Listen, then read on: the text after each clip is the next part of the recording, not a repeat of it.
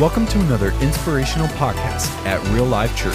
For more great content and updates, visit reallifechurchkc.com.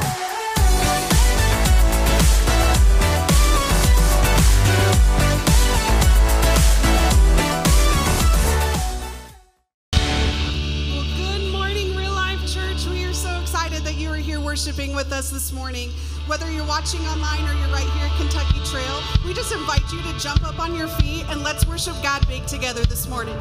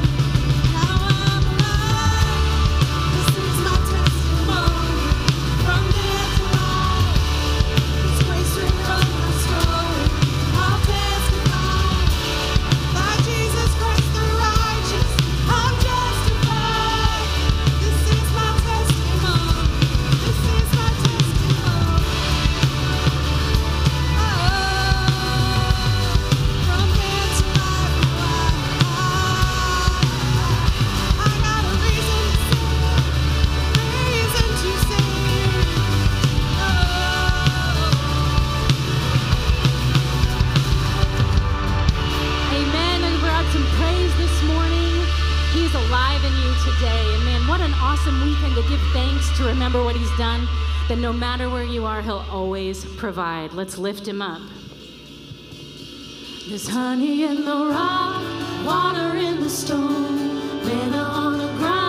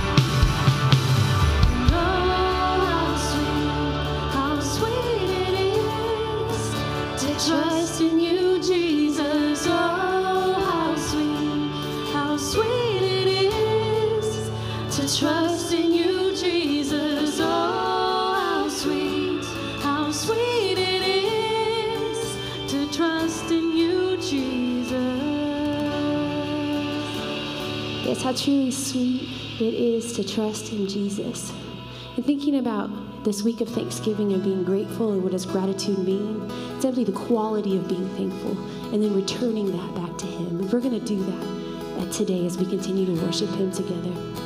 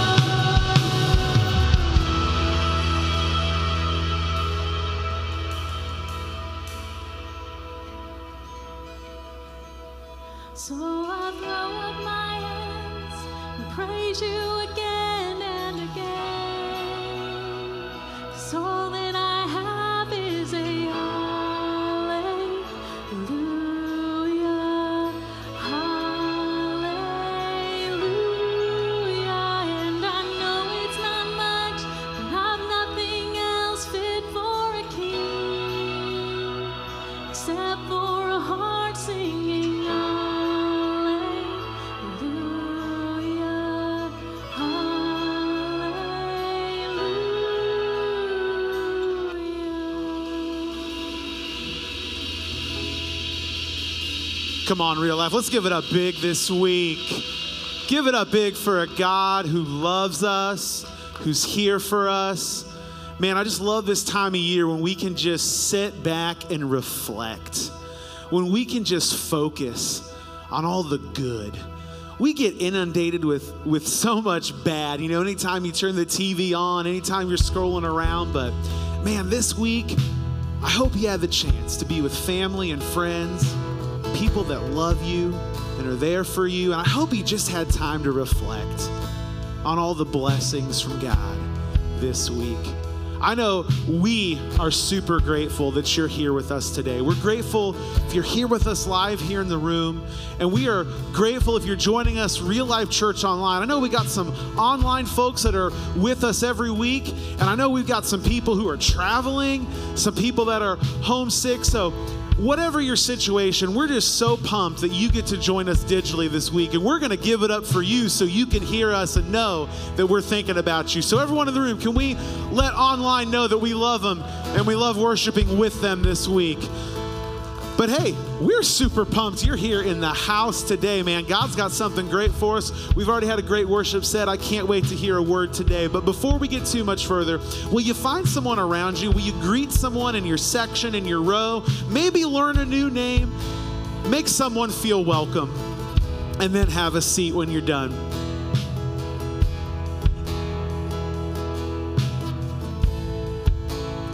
However, you're with us today, we're just pumped that you're here and I just want to give you some some next steps to take if you're brand new with us this week. If you're brand new online, if you're streaming it live, there's a link you can click right about now in the comments section. Go ahead and find that. If you're brand new in the room today, uh, or maybe you just haven't interacted with us yet, there's a QR code on the seat back in front of you, or you can also text RL New to 97,000. However, you do it, uh, a member of our connection team would love to reach out to you this week and hear your story and answer the questions that you might have about real life church and see how can we be praying for you and your family this week. If you haven't ever had a chance to stop by our new here booth, I also just want to invite you to do that today.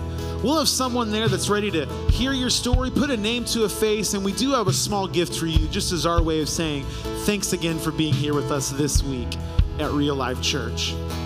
So, guys, Real Life Church is a church on a mission. That mission is to see people far from God discover their real life and purpose in Jesus. And if you don't currently feel like you're on mission here or, or anywhere really, I'd love for you to do these two things. Number one, I'd love you to be praying on that that God will just open doors and make it clear to you where He has for you to put some roots down and serve and give and just be a part of real life change. And number two, I want you to find any one of us you've seen on stage or anybody wearing a name tag in the hub after this gathering. We'd love to talk to you more about some practical steps you could take to join us on mission. I know the only thing missing from the mission of Real Life Church is you.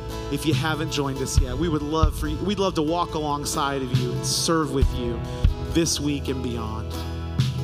Well, guys, we do this until kingdom come. This is what solves problems. This moves the needle, if you will.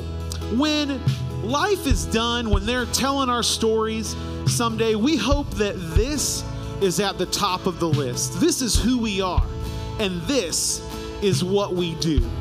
This, of course, is the gift of generosity. This is what we are committing to do to be generous until all people know their real life and purpose in Jesus or until He comes back, whichever happens first, right? This is what it's all about. So during this three week series, we're in week two. During this three week series, we just want to really light a fire in, in everybody here in the room today to really just get moving and get generous in this season, to open up our hearts in a brand new, fresh way. So to help us dive into that and give us some practical steps, I want you to welcome to the stage Pastor Sean Petrie. He's got a word for us. Come on, let him hear you today. All right, Sean. Drew ate his spiritual Wheaties this morning. He is excited. Uh, man, hope you guys had an incredible Thanksgiving. And uh, I just want to know, man, who's feeling blessed today? Guys feeling blessed? Man, I don't know about you, but uh, man, I felt real blessed today with the weather changing, people out sick, and I was looking at my team going, man, thank God that I'm blessed for just an incredible group of people that call real life home and just uh, set this thing up every week so we can do this thing called uh, called a gathering of our church. Amen. And uh, I was thinking about the worship this last few weeks, and uh, I know they're all like people out sick and stuff like that, but I'm telling you, man, when you get to heaven one day, you're gonna want to come back on the weekends for this kind of worship. Amen. Come on, somebody. And uh, it's just inspiring to see what God does through gifts that people lay down for Him and are, are generous and serve God. And, you know, think about Thanksgiving, it's uh, easy to kind of overlook our family. Uh, it's easy to not feel grateful or just get in that season. And I was just thankful for Thanksgiving to remind us of, man, those around us and how much we love them. So I don't know about you, man. Who's thankful for their family this season? Come on. Because I know there's a lot of people like, ah, you know, you gotta, you gotta find the good stuff. And, and, if you couldn't clap right there, I do feel like, man, God's called you to be the change in your family. Amen? Yeah. I'm telling you, because some of you are like, yeah, it's not me. But I'm telling you, God is using you to change your family and change generations below you. And uh, I'm excited today. We're jumping into the second part of this series, really until kingdom comes. And uh, Drew mentioned it, but really, we're going to be sacrificial, we're irrationally generous. We're going to lay down ourselves to further the kingdom, like to move the mission forward until all people know Jesus or Jesus returns himself. And that's, that's the mission that God has put us on. That's whether you know it or not, you're on that mission until kingdom comes. And this is such a significant part uh, of a Christian life because we were on the heart of God. So that's why Jesus came here. We were on his heart. That's why he died for us. And what Jesus is really asking us is for, uh, for God to be on our hearts. Amen? That, that that's all about. And uh, I just want to make it really clear that, that God is not after your money. I already talked about it last week in Matthew 6 21, but where your treasure is, your heart will be also. And uh, Jesus doesn't need your stuff, amen? He owns everything. And so, what Jesus is simply after, which is far more dangerous than your stuff, uh, we just sang a song, by the way, that said, We have nothing fit for a king except for my heart that I can give to Jesus. I'm going to sing with my full heart to Jesus. The, the only thing you have in front of Jesus that you can really offer him to any gift at all is yourself. And Jesus is asking for all of you, and your treasure is next to your heart. And so, really, it's like a litmus test. It's almost saying, like, if you if you say you love God but you don't give, now that you're just saying it. But but it, but if you give, and I'm not just talking about financially, but you lay down yourself an offering like I'm just willing. I have a surrender life to God. Well, then you're in where God wants you to be, and you're on the heart. Your God's in your heart. And so I believe this is really a trajectory changing really series. I don't think it's really about the money or the the stuff or the possessions. Is about our hearts. And it's one of those things that really can change the generation of your family. It, it, can change you. It can change the trajectory of the kingdom of God. It can accelerate around you. Uh, if you're looking around, you're like, man, God's not moving. I'd, I'd start asking the question, what part do I play in the movement of God? Am I playing the part that God has for me? And uh, last week we really dove in this idea that God isn't after your money. And you talk about this this rich man Lazarus, and uh, man, I, I kind of want a rampage. I was really excited about that, you know. And uh, this this rich man, if you missed it last week, you got to go back. But I, I never made the simple comment that the the problem with the rich man wasn't that he was rich, is that he was selfish. He was selfish. He wouldn't even give a crumb. And I just believe when God gets a hold of your heart and you just move in close to Jesus, all of a sudden you're the type of people that can give way more than a crumb. Come on, somebody. Like we're going to multiply the kingdom. All of a sudden you're not a reservoir, you are a river of God's blessings. You're a conduit. And God starts to use your life because you start seeing opportunities all around you to bless people and for them to see Jesus through you. So last week was a foundation to build on. And today we're going to dive into kind of a different area, but it's, it's so significant. I want to talk about really four different perspectives of our possessions, of how we see our stuff. And really, how we see things is how we do things.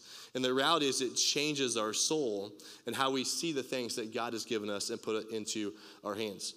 Now you might ask, why are we talking about generosity? Why are we talking about generosity? And you know, so many people have a beef with, the, with, with church in general, like all they want is my money, all they want is my money, all they want is my money. I, okay, God does not want your money, okay?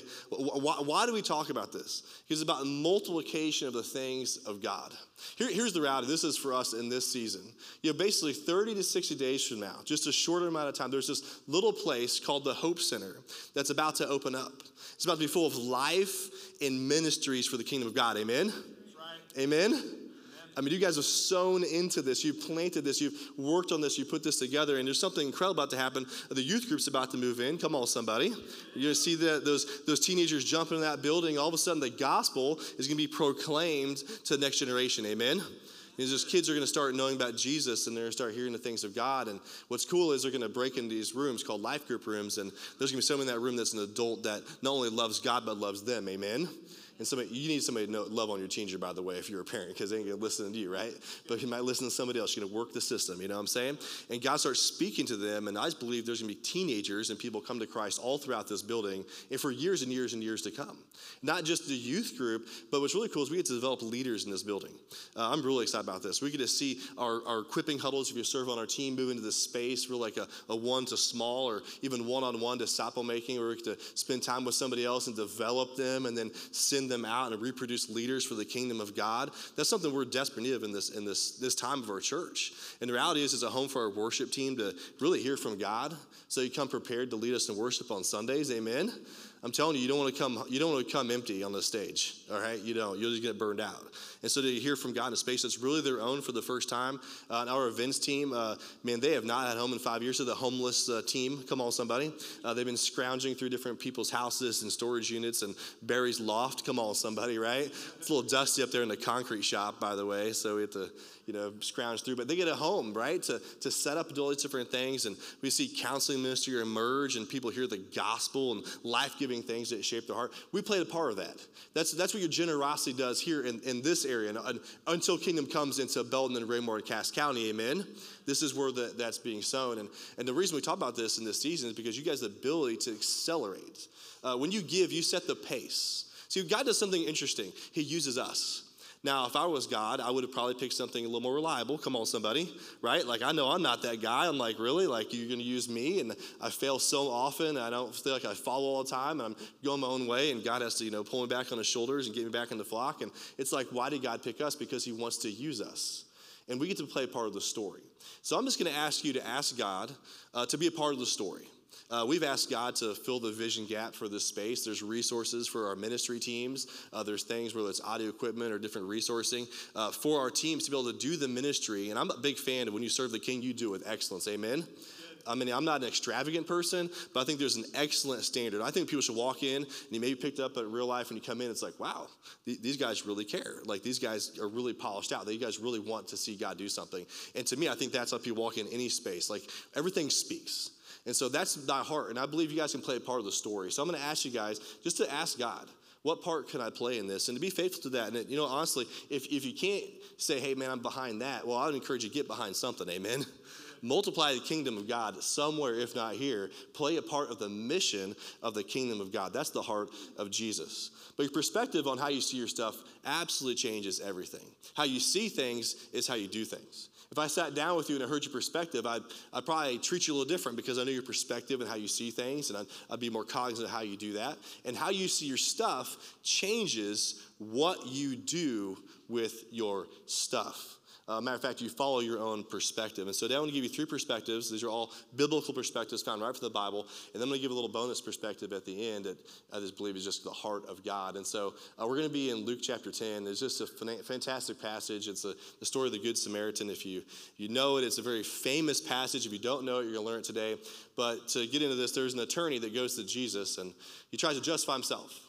He says he, he's a good person, he's followed law, does these things. And so Jesus says, Hey, well, love your neighbor yourself. And he tries to justify himself and he asks this question. He says, Well, really, who is my neighbor? And this is where the story picks up who is my neighbor? He must have been thinking, like, well, I don't really know my neighbors very well, like a lot of people. Our fences touch, but I don't really know them, so they're really not my neighbor. You know what I'm talking about? I know my neighborhood, but they're not my neighbors. And that person down at Walmart, no way, that's not my neighbor. And the person on the highway that's just mm, making me a little mad, they're not my neighbor. The community's not my neighbor. Like, who really Jesus? I mean, do I have to love everybody? Because really, there's nobody really that close to me that's not my neighbor, right?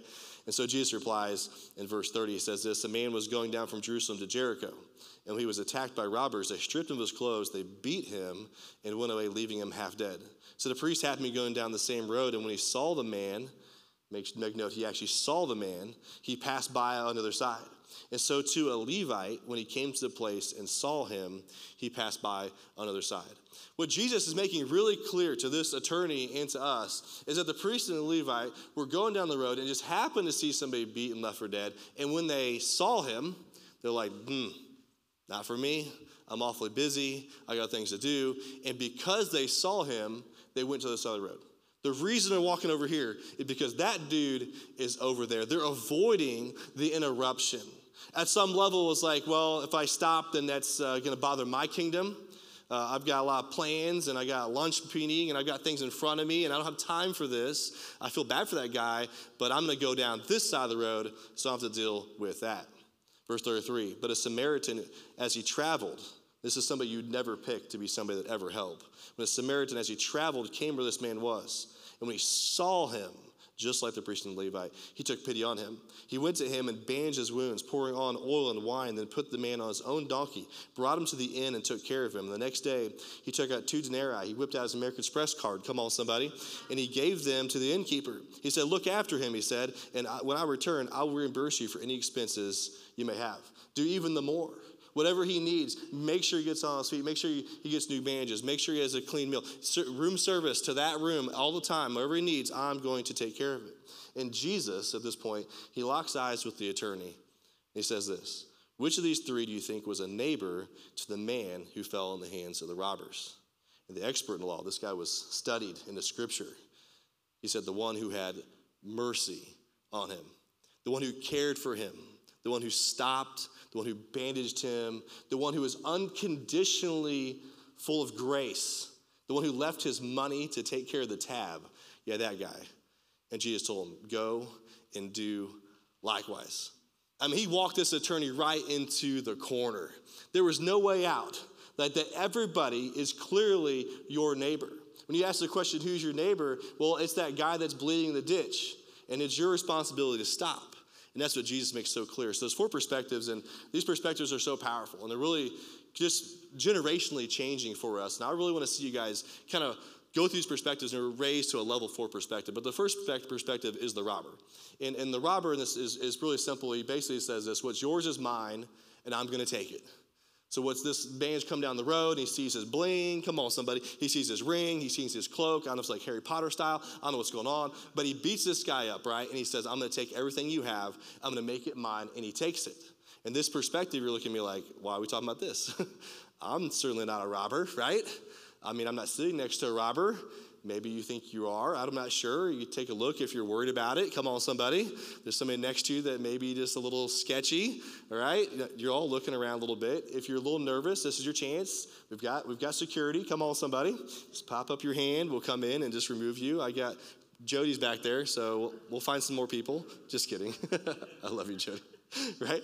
But it's, but it's so easy to think, well, you know, Sean don't spend a lot of time here because I'm, I'm, I'm not the robber. But the real reality is this there's a little robber in us all, amen? There's a little selfishness in every single one of us. Matter of fact, if you have a toddler, you know I'm talking about, right?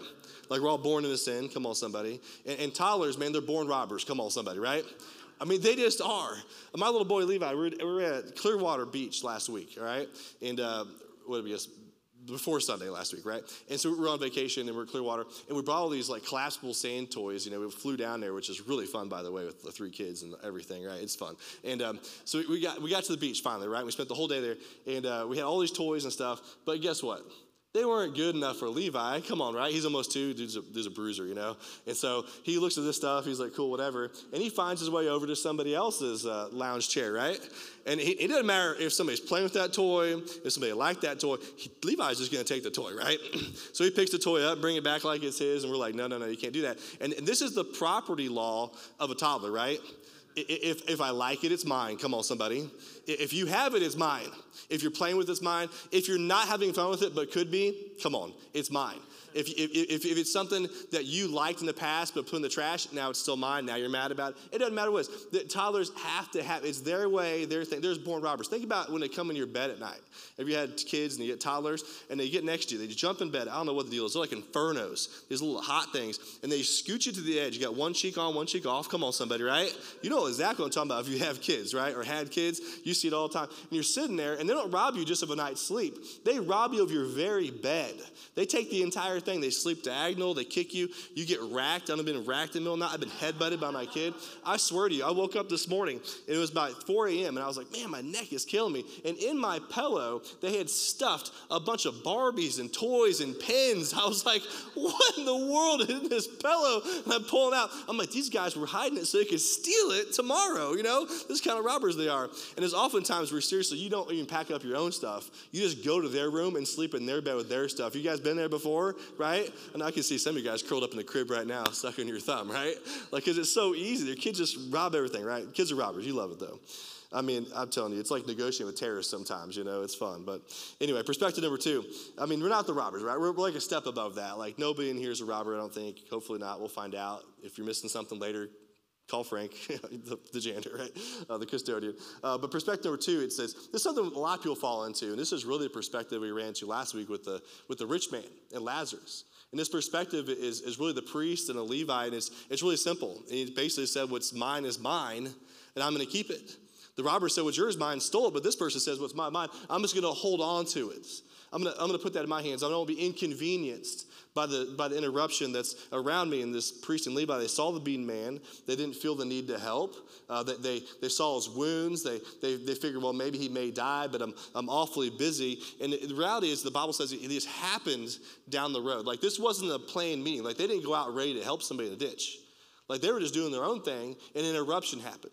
And so often, this is maybe the biggest reason why people aren't more generous, is because it distracts them from their own kingdom. Like they wasn't planned on it. Like they, they, I can't put my kitchen in. Come on, somebody. Like my car's got some extra. You know, it's, it's not. I don't believe in really souping up trucks because I'm so. I don't have enough money to keep it up. You know what I'm saying? Like it just breaks so often anyway. It's just a sinkhole. So I'm like, man, I just got to get it back on feet again. But so often it's like, man, I, I would give, but I got other things I got to give towards. And the reality is, this is where these guys are at. They're coming down the road going, I could give to something else, and I don't have time to give to this person. I, I have a, a, lunch appointment. Man, I got that steak. Come on, somebody. We to, used to have a Ruth Chris in Kansas City, right? I mean, come on, Morton. Is this, this was the steaks. Like, I've got places to be. They're awfully busy for this beaten man in the ditch. It's so easy to do. Uh, last, uh, last day of vacation, uh, last Saturday, I was uh, at this uh, Florida aquarium, and uh, Diane was at a conference just down the street. She was doing a, part of a, I don't know what to call it. Um, I was going to say HB conference, but I messed it up. What was it called? AIDS Nurse Association. There you go. That's how much I pay attention to the conference, all right? So she's at the conference all day, but I packed up the, the Airbnb and I'm at the Florida Aquarium. I'm homeless at this point, right? My kids are a little crazy, all three of them. And I had forgotten my phone. Not intentionally. I forgot my phone back in Kansas City the Sunday before.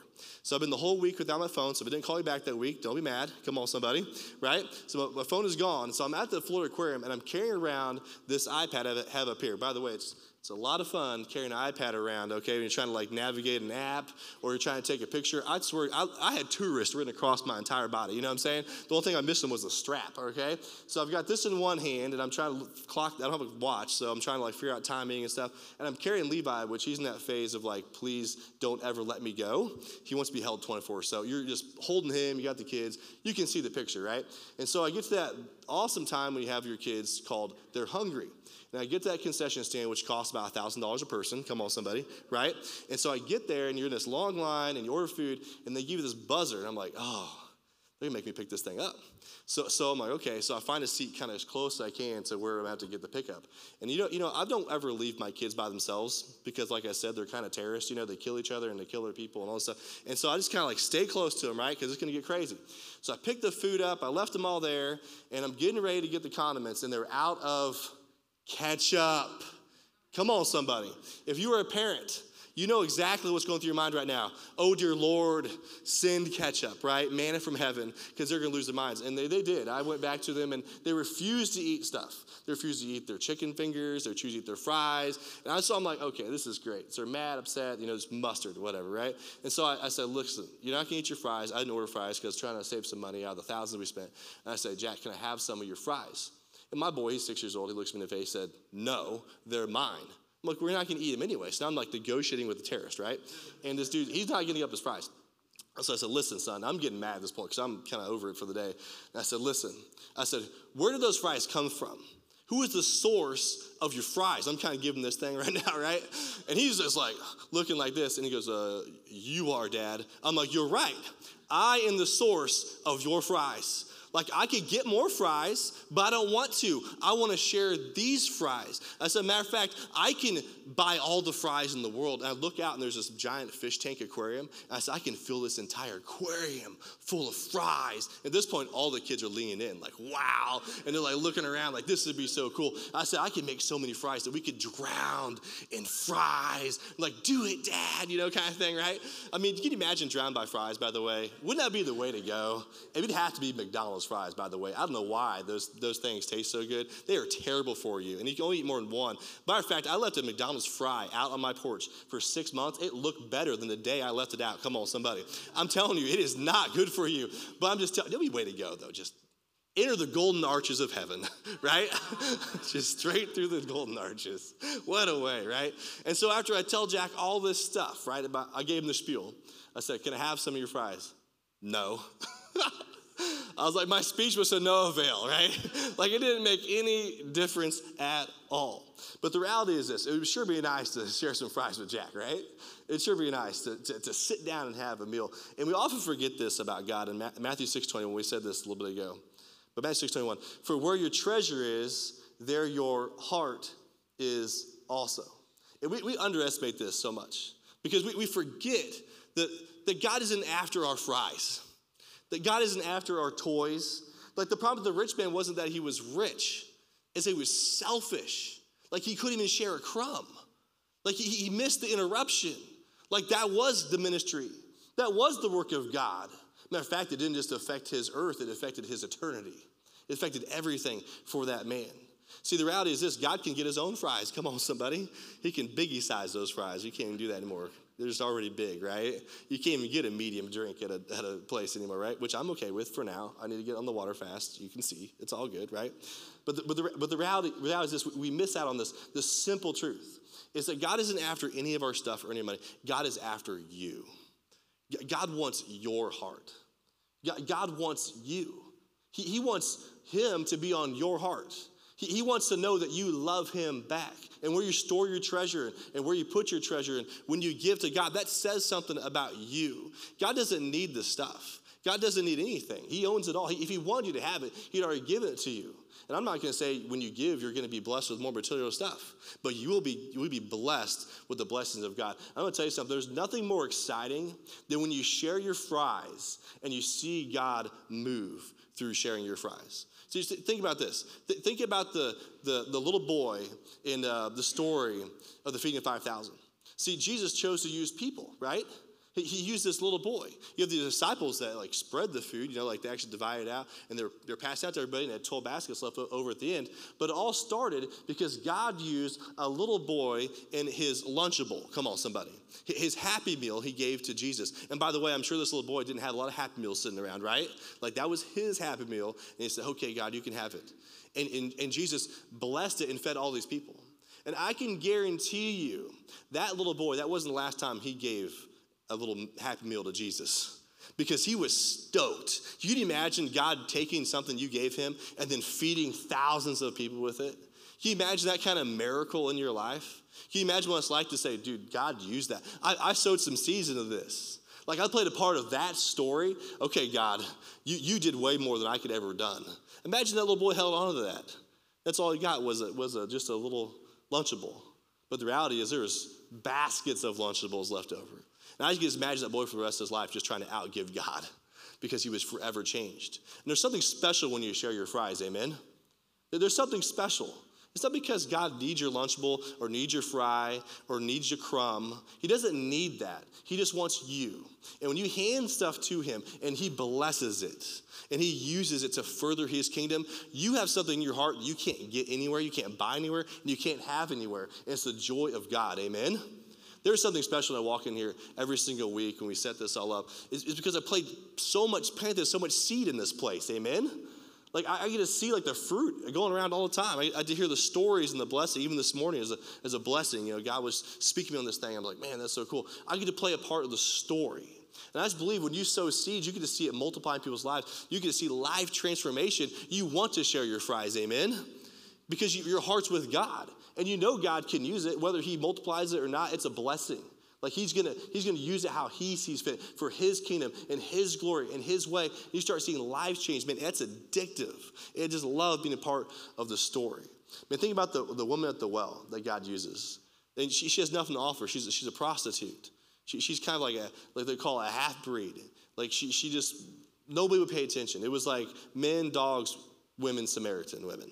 I mean, that, that was the level of that, of that society. That's how it worked. And Jesus took a long route away to go to meet this woman at the well, and the disciples, he, he sent them off to get beef jerky or something, you know? And so he, he's like, hey, um, I can give you water that's, uh, that never thirst again, give you living water. And she, is this water? He, he leads her to the Messiah, which is himself, and she's like, wow. And the first thing she does, which is amazing, by the way, as a disciple, is she proclaims the gospel. She knew nothing about the Word of God. She had studied nothing. She is a Samaritan woman, but she knew Jesus, amen? And so she picked up her water pail and then she said, Forget that. And then she ran to the city and said, I got to beat this guy named Jesus. She said, Well, you've met a lot of guys. Oh, yeah, but this guy's different. And she points to Jesus on the hill and they run out to him, right? And so, and then Jesus does his work with those people, but she proclaimed the gospel. God chose to use her. He made, he made the long route away to get to her. And when you start realizing that God took the long route to get to you, come on, somebody. Jesus had a lot of other things to do with his time, by the way. He could be anywhere, doing anything, making anything, but he chooses us. I mean, do we get over that? How can you get over that? You were talking about this earlier. Like, man, what is it? The grace of God. You can never get past the foot of the cross. You can never get past what Jesus has done for us. And so his heart of gratitude really came from God because God gave first. Amen. Like, who am I that God would choose me? Like, who am I that God would love me? And the only thing I have left to do, as we sang earlier in this amazing song, is to say, God, here is my life. Here's my heart. You have my full attention. And if you've blessed me with much, then much is going to be required. Like, I'm willing. Whatever you want, God, is yours. Whether I have um, of, a, of just a, a, a little tiny piece, right? Like, like, like the woman, right, that, that dropped it all in and, and, Jesus, by the way, was watching, which was interesting that he was watching the offering plate go by, and this, this, woman, this woman drops in her only coin into the plate. It's interesting that Jesus is seeing what's going on and knows the hearts of people, and God wants to play a part of your story. He wants your heart. He's like, dude, she gave the greatest gift. She gave everything she had to know God. And Jesus says this quite often in the Bible, where he asks people to give up about everything to follow him. And most people cross their arms and say, eh, not for me, not for me. Because what is greater than knowing Jesus? There's nothing you can give Jesus that's going to impress him besides you. Because Jesus came for you, amen? That's all he ever wanted. You can't, you can't impress Jesus with your gift. You have to impress Jesus with who you are, all of your heart. You have to surrender to him. Now that the rampage is over, because that wasn't in the notes, you guys are so blessed today, by the way. I don't know where that came from. But this is the third perspective, right? Perspective one's the robber. What's yours is mine, I'm gonna take it. Perspective two is the is the the Levite and the priest, and, and what's mine is mine, I'm gonna keep it. And this third perspective is really the perspective of the Good Samaritan. And I just believe real life is full of good Samaritans, amen? It's, it's full of people willing to stop full of people willing to give and to help. And this is the Good Samaritan perspective. What, what's mine is yours. Now I'm going to give it. It's not, it's no longer mine. It's, it's yours. I'm going to give it to you. And this Samaritan, he sees this person bleeding on the side of the road, and he couldn't help but think, like, if I don't stop, this man's probably going to die today in this ditch. He's maybe make it two hours or five hours. I'm not sure, but I, I got to stop. I can't just walk past this guy and pretend I didn't see it. And so he takes his own bandages. He takes his own time. He takes his own oil. He even takes his own donkey. He, he takes him to an inn and takes his own money and says, I'm going to care for this person regardless of what it costs. I'm not going to leave this man here to die. Here's the reality the priest and the Levite and the Good Samaritan, they all had the same opportunities. In fact, they had three things in common. Number one is they all saw this problem. They, they all saw the problem. They all saw the issue. They all knew what was going on. They all knew there was a problem over there. They all, secondly, had the opportunity to help. Any of them could have stopped. The priest could have stopped, the Levite could have stopped, but they also all had the opportunity not to help. But the Good Samaritan could have not helped. And the reality is, it's so easy not to help, isn't it? it it's so easy to keep on driving. It's so easy to, like, I know God's kind of moved me that direction, but And you see this all the time, especially in, in ministry and leadership and everything. Oh man, I'm going to give to that, and then it doesn't happen. You know, even from a church perspective or a leadership perspective, all perspectives, right? Where people are saying, "Oh, I'm going to do this and this and this," and it's like, okay, you know, but is your heart in it? Like, is it really in it? Like, does you feel like God's called you? Then it's is obedience, or is it you just don't feel like is that your Chipotle burrito, right? Like, what is that, right? But if God is in it, it's so easy to say, ah, and it's just so selfish. Now, this rich man, man, he really suffered from it, right? We talked about last week. Like, there's a dude every single day out of the gate that's a whole nother level of selfishness, right? Like this guy just kind of saw somebody and said, ah, you know, the next guy, you know, the next guy, he'll take care of it. And they walked on by. It's so easy to keep on walking because we have our own plans, our own kingdom, we're, all, we're busy. And ultimately it came down to this, this heart that wasn't compassionate. What these priests and Levites would have ultimately said was, hey, if I stop and happen, what's going to happen to me? What's going to happen to my time? in my money, in my energy. So you often make the mistake that interruptions aren't ministry. We often make the mistake that if it wasn't planned, then it, it wasn't purposed by God because our plans are so great, right? That God would never interrupt our plans, you know? I mean, I, I, told one guy, he, he, launched a, he launched the same Sunday we launched our church. And this guy told me, he said, Sean, I want you to become part of our church, and you can be a, a campus of our church. I'm like, that's interesting, you know? Like because we're like a month away from launching. So i'm like probably not going to happen. But i love your heart. I love your passion. That's really cool. He goes i'm launching with two gatherings right off the bat. Okay man. I mean i love it. I love that you're passionate about that. And i told him this i said listen if i know anything about god i'll tell you what i know. God always throws a curveball. Because you think that you're going to sit there in the plate and line up on god and you're going to strike out of the home run park i'm going to tell you something. God's going to teach you something. He's going to throw it right off the edge of the plate right? And you're going to sit there struck out or going home. And this guy's like man you're crazy. I'm like okay. I don't know i don't know what to tell you but it's so full of pride, you know? I couldn't believe it. I'm like, who was going to launch with two? Like, this guy was really thinking something himself, right? Well, dude, six months later, this guy quits his church, the church folds up, and he moves back to Arkansas. I'm like, man, like, that's so sad. Like, really? Like, you missing the whole point of why you're doing this. I mean, the reality is this if you're not willing to buy a grave plot in the city God's calling you to go serve in and plant a church, don't even go there. Like, was it too hard for six months? I, I can do a lot of hard things for six months, and planting a church would not make the top of the list, by the way. Because you guys do hard stuff all the time, amen? Your jobs aren't easy. You do hard work. You put up a lot of stuff. Come on, somebody. This is your world, right? Like, I get the privilege of being the front row of God. I'm not going to be somebody who sits there and complains about it. Amen? I'm just telling you. It's like, yes, it's hard work, but the reality is we all work hard for the things of God and the area God has called us to live in. And that was for free, too. I want a rampage. I don't know where I'm going with this. Just going on rampages everywhere a day. Man, but so busy not to serve. So busy or so prideful you miss the very thing that God wants you to do because you're so busy pursuing your own goal instead of the goal has for you. That's where I was going with that. And that's perspective number three. Well, the perspective number three is that I don't have what I have is on your mind. It's yours. I'm going to serve you. But it's so easy not to do that because we miss it. We want to have the heart. I believe we have the heart of a good Samaritan. Then it's like, oh, Christmas, you know, like all the stuff, everything's in front of us. We just miss the point. But here's the thing that happened with the Good Samaritan. Is he saw that person laying in the ditch. He, did, he didn't want to get calloused. You know, you know it's really easy to get calloused when you stop helping and, and you're like, you, you, see it all the time with people. It's like, ah, I can't serve anymore, you know, and it's like, okay, there's a season you need to take for yourself. And then it's like two years later and it's like, ah, you know, it's like, ah, you, you just get real jaded, right? Well, I, I can't give anymore. And it's always a sign. Like if you want to see somebody that spiritually, just kind of check where they're giving or check if they're serving or check if they're involved in a life group because all these things happen and people get hurt along the way. And it's like, ah, I can't do anymore, you know? That was God reaching out right there. I like that. It's good. Need a word. But here's what we also realized. When you help the man in the ditch, you're not just helping his life be changed, you're helping your own. Amen? You're helping your own. It changes something in you because you get excited for the things of God. Now, every time you give doesn't mean that there's some magical, crazy success story, right? I mean, let's be real. And we, we, we give with regardless of what happens. Amen. Like I don't get I don't change people. That's rule number one. I don't change people. God does. Amen. And I, I just lay it at the feet of Jesus and I say, okay, God, do what you can do. God, use this how you see fit. And sometimes the first step forward is backwards, right? But, but I just use that to bless people. And it's, it's so easy to get jaded, though. And we live in a very jaded society and culture when it comes to helping people. But the Good Samaritan saw past that and said, you know, this is one of those opportunities, and he gave everything he had to help this person. But there's a fourth perspective, and this fourth perspective is really the perspective that I want to see you guys move to. You, you have this first perspective of the robber where he says, what's yours is mine, and he steals it, and he just takes it from him.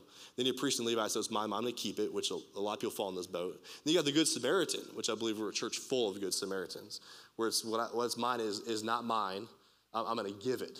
Uh, It's just yours. I'm going to help you with it. But there's this fourth level, and this fourth level, to, just really to me, is at the heart of Jesus. Uh, this is a level I want for every person in the room. This is a level I believe opens the door for really not just uh, your, your giving, but it opens the door for your heart to be changed, and it changes generations. Like it's one of those disciple making principles. Like when you get it, all of a sudden you start reproducing people around you, including your family. You start seeing their lives change. You start seeing the kingdom of God move through you. And you start being an investor, a forerunner on the tip of the spear for the things of God because you get this principle found in the Bible.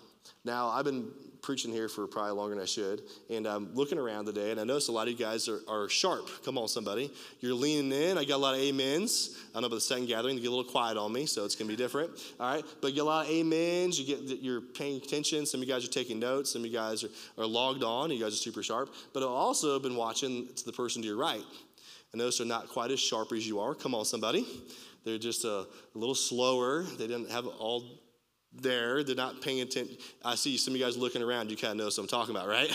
You're like, oh yeah, yeah, that's that's my husband. You know, that's how it goes, right? You guys, you guys notice what's going on. You know, you see that, right? And um, I also I also encourage you today with this principle, okay? And so I want I want to help you out, okay? I want you to look at the person you right and say, hey, don't worry, I'm going to help you get this principle. Can you look at the person next to you? Don't worry, come on, I'm going to help you get this principle. Come on, can you do that? Yeah, they're looking at each other like, oh man, this guy's crazy, right? Yeah, you love me. It's all good, right? So perspective number four. I'm gonna I'm gonna I'm gonna slow this down, help you guys out. I want you to remember this. It's it's really simple, but I believe it's so profound. And I want to also leave here going, man, that, that's that's what I need to do with my life. Like I'm passionate about this principle. So principle number four. It's really simple. What's mine is no longer mine. I just manage it. Amen. Was, was mine is, is not long, no longer mine. I just manage it. If you look at all your stuff, on all your assets and everything you own or everything you're tied to and all your accounts, all that stuff, everything you have in life, you say, okay, God, it's no longer mine. I just manage this. I'm just a steward of the things of God. Matter of fact, there's an amazing verse that's found in Psalm 24 1. It says this It says, The earth is the Lord's and everything in it, the world and all who live in it. We own nothing, amen? I mean, who's excited that we own nothing? I'm excited about that. I mean, I, I'm, just, I'm just a conduit of God's blessings, amen? And, and it's so easy to forget this, isn't it?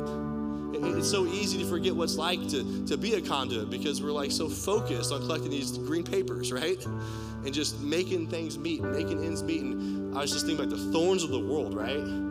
You get so much of the world and you're so busy, you're almost losing effectiveness as, as a Christian because we're so tied up, so choked out by all this stuff all around us all the time, all the pressure, right? Now, I was talking earlier about people being a little, you know, slower on the ride and stuff, and I was thinking about to a lunch I was supposed to have this afternoon before the Chiefs game. Come on, we're gonna pray for the Chiefs, right?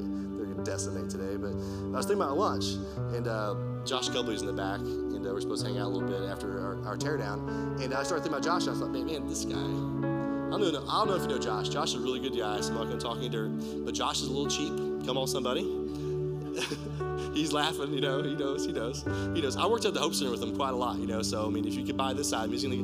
He's he's not gonna step over a penny or a nickel. You know what I'm saying? And so I'm, we're gonna go to lunch, and I'm like, I'll probably end up paying. I, I got, that's just fine. We all have cheap friends. Come on, raise your hand if you got a cheap friend, right? We love Josh, you know. We love him. We love him. But I left my wallet at home, and I was there twice a day.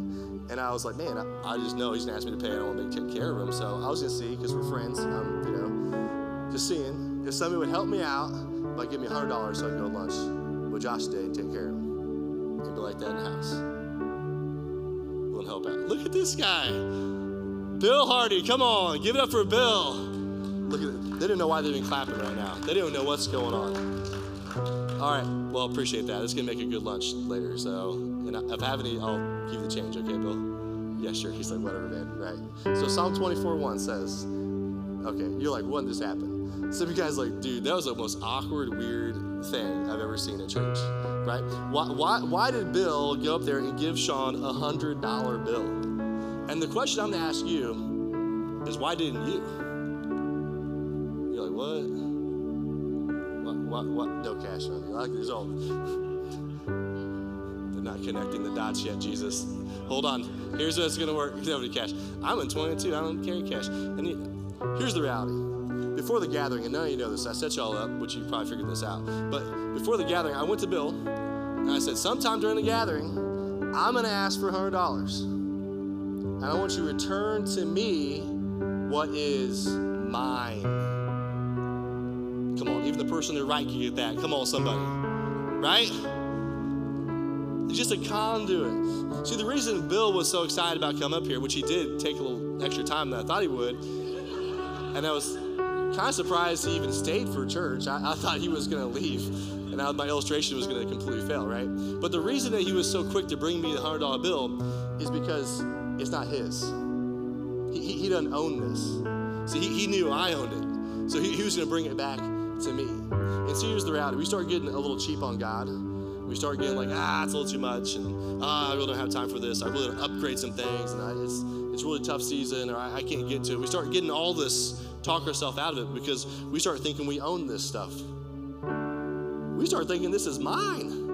And th- this is the principle level four. This is what level four looks like. What's mine is no longer mine. I just manage it. And when you go through the list of everything you have in life, and everything you own, and you go through a list and you go, okay, God, what are you going to do with that? Okay, God, what are you going to do with that? Okay, God, what do you, why'd you give me this? Okay, what, what do you want me to do with this? God, where's this going to go? Who can we bless with this? When you start going through your life, you start looking at you as a conduit, as a river of blessing, instead of somebody that thinks they own everything, then you unlock the greatest principle of generosity. And that's what it says God loves a cheerful giver. Because I'm just giving back what is already His. Amen? I'm just a conduit. And God grows the field. It was a lot simpler when we were farmers, you know? Like we know we didn't produce the, the fruit, we didn't produce this. I planted the seed, I watered, I waited, God watered. I just waited, and then God produced, and I give it back to Jesus. I give it back to God because He made this stuff happen. And everything we have, our jobs, our income, our stuff, our possessions, are really just something that God owns already. And so we open our houses, don't we? And we open our, our wallets because God has given this to us. God has, He has, was the word? He has trusted us with this. We talked about last week if God can't trust us with dead presidents on green paper, how can He trust us with the true riches in heaven? Like this is like kind of like a, a pre-race, you know? Like like what do you how do you manage this is really just the same as you're gonna manage the things that He has. And so can God trust you? And I believe this when you get a vision for what God can do with your life, you get a vision really even for this hope center and the people that are gonna be impacted. I, love serving up there and just imagining people coming to Christ and, and seeing these rooms filled with the people that need Jesus and people that need counseling and, and people that need hope and people getting restorative work. And I love relief effort and I'm a big fan. But man, this Hope Center is all about restoration. It's all about heart transformation and, and seeing lives change. And you said, man, I can play a part of that story. I, I can spend a lot of money, but I choose to invest it in the kingdom of God? Amen.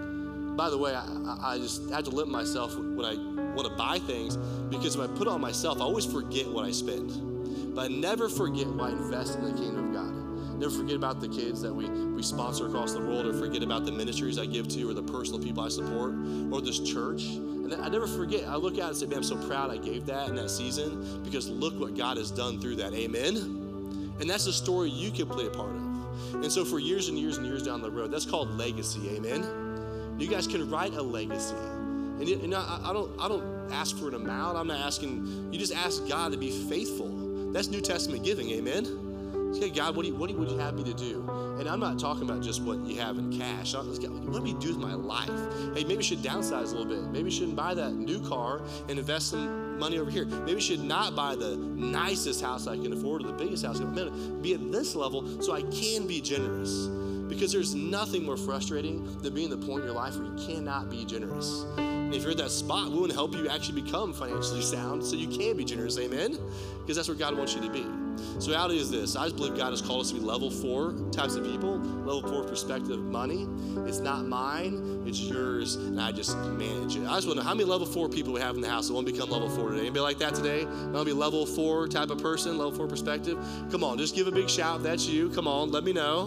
Level four. I know some of you guys are like, thank God, right? Like, just amazing. But God can use your giving. And I believe it's not because He needs your stuff. He just wants you today. Father, come before you. God, I pray we'd be a level four type of people. God, that we would move beyond even the Good Samaritan that just stops every once in a while. God, we would see everything, God, as an opportunity, God. That we give way more than a crumb. God, that we would see every interruption as really just an opportunity uh, as ministry. God, you brought people on our paths. There are people who need what we have, and not because they even maybe need the physical part of it, God. They need to know that they're loved. They to know that somebody sees them and somebody cares for them and somebody can get back on their feet. And so, God, I pray you just bless what we give.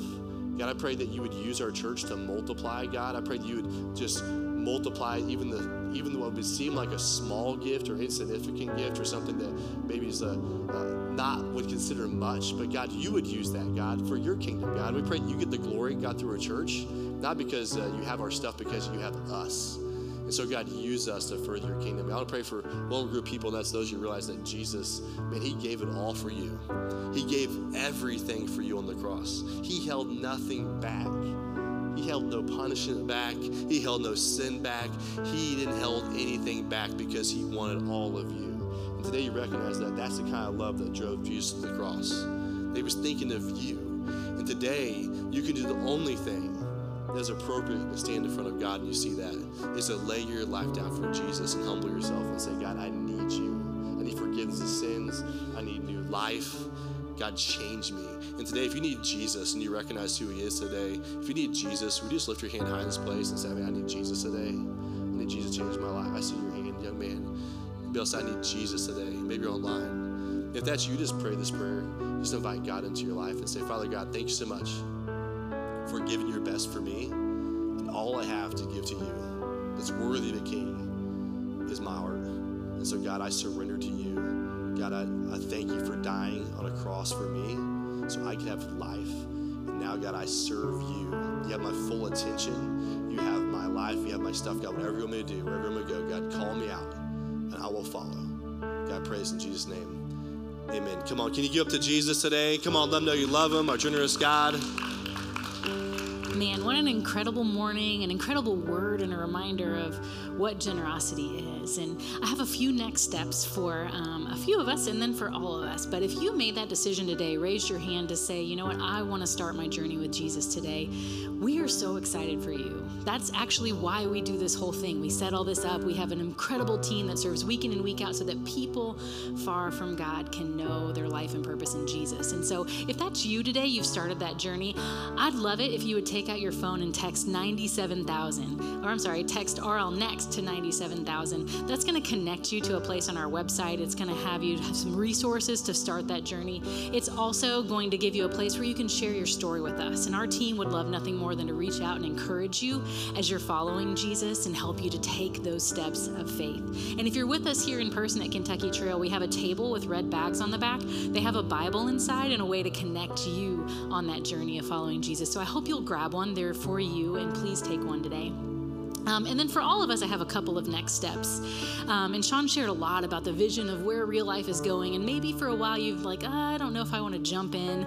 Um, but maybe today you go, you know, I want to move from me to we. I want to be a part of what God is doing at real life. And next Saturday, it's a different day than normal, we're having our crash course. We really believe that's the best way for you to kind of get to know a little bit more about real life. Let us get to know a little bit more about you and your story of faith um, and see how you may be able to fit in and serve at real life or just to help you know your gifting and what God has maybe called you to to serve here, to serve the community, to serve, and be your best to serve God. And so it is next Saturday. We're not trying to step on the toes of any Chiefs games in this season season. Um, and so we'd love to see you. It's at 9 o'clock. It's at Sean and I's house. There is free childcare. So please come out. It's casual, it's fun, it's laid back, and we would love to connect with you there.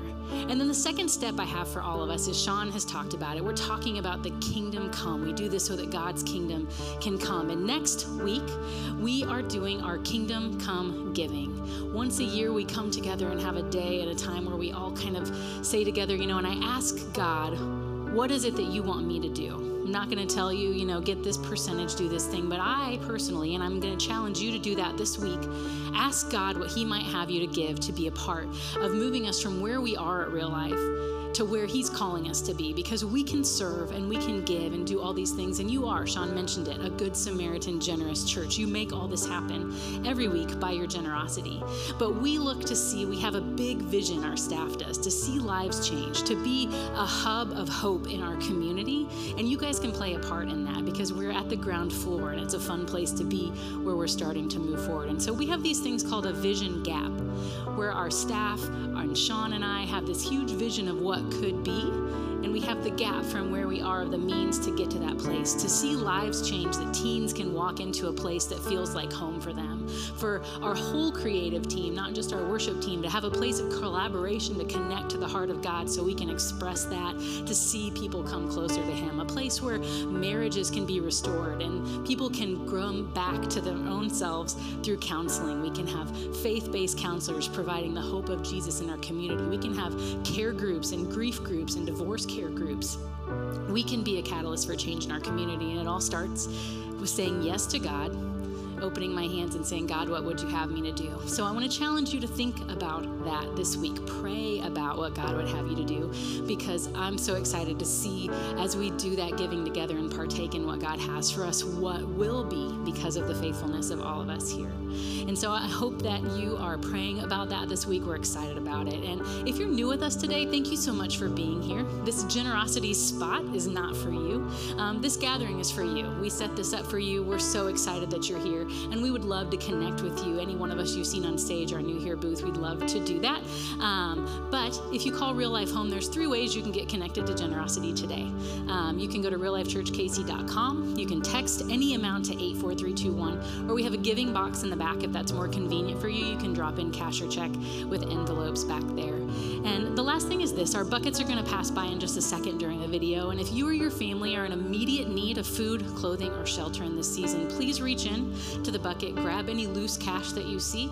We want to be a blessing to you and your family in this time. And so I hope you know how much we are grateful for you here at Real Life. Check out this video.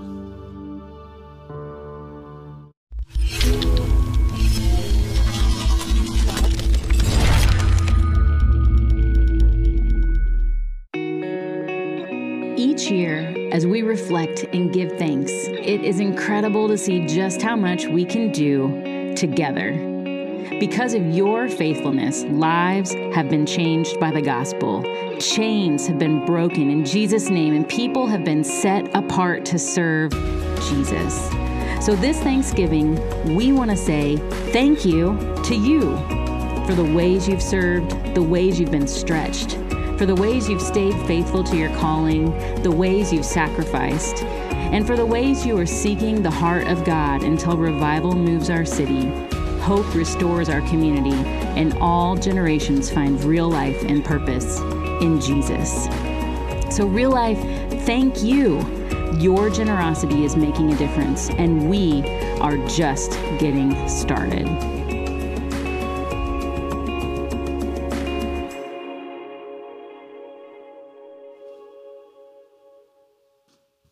Man, I want to just echo that sentiment. I love being a part of a church that's as generous as you guys. You guys are so awesome. I've been in churches that aren't, and so I recognize it when I see it. So you guys keep it up. Stay on mission for God. Let's make a difference in this community. Hey, if you guys need prayer for any reason, we'll have a team member up here. We'd love to pray with you. Can't wait to hang out with you guys next week at 9:30 or 11. And as always, remember, whoever finds Jesus discovers real life and purpose. See you next week.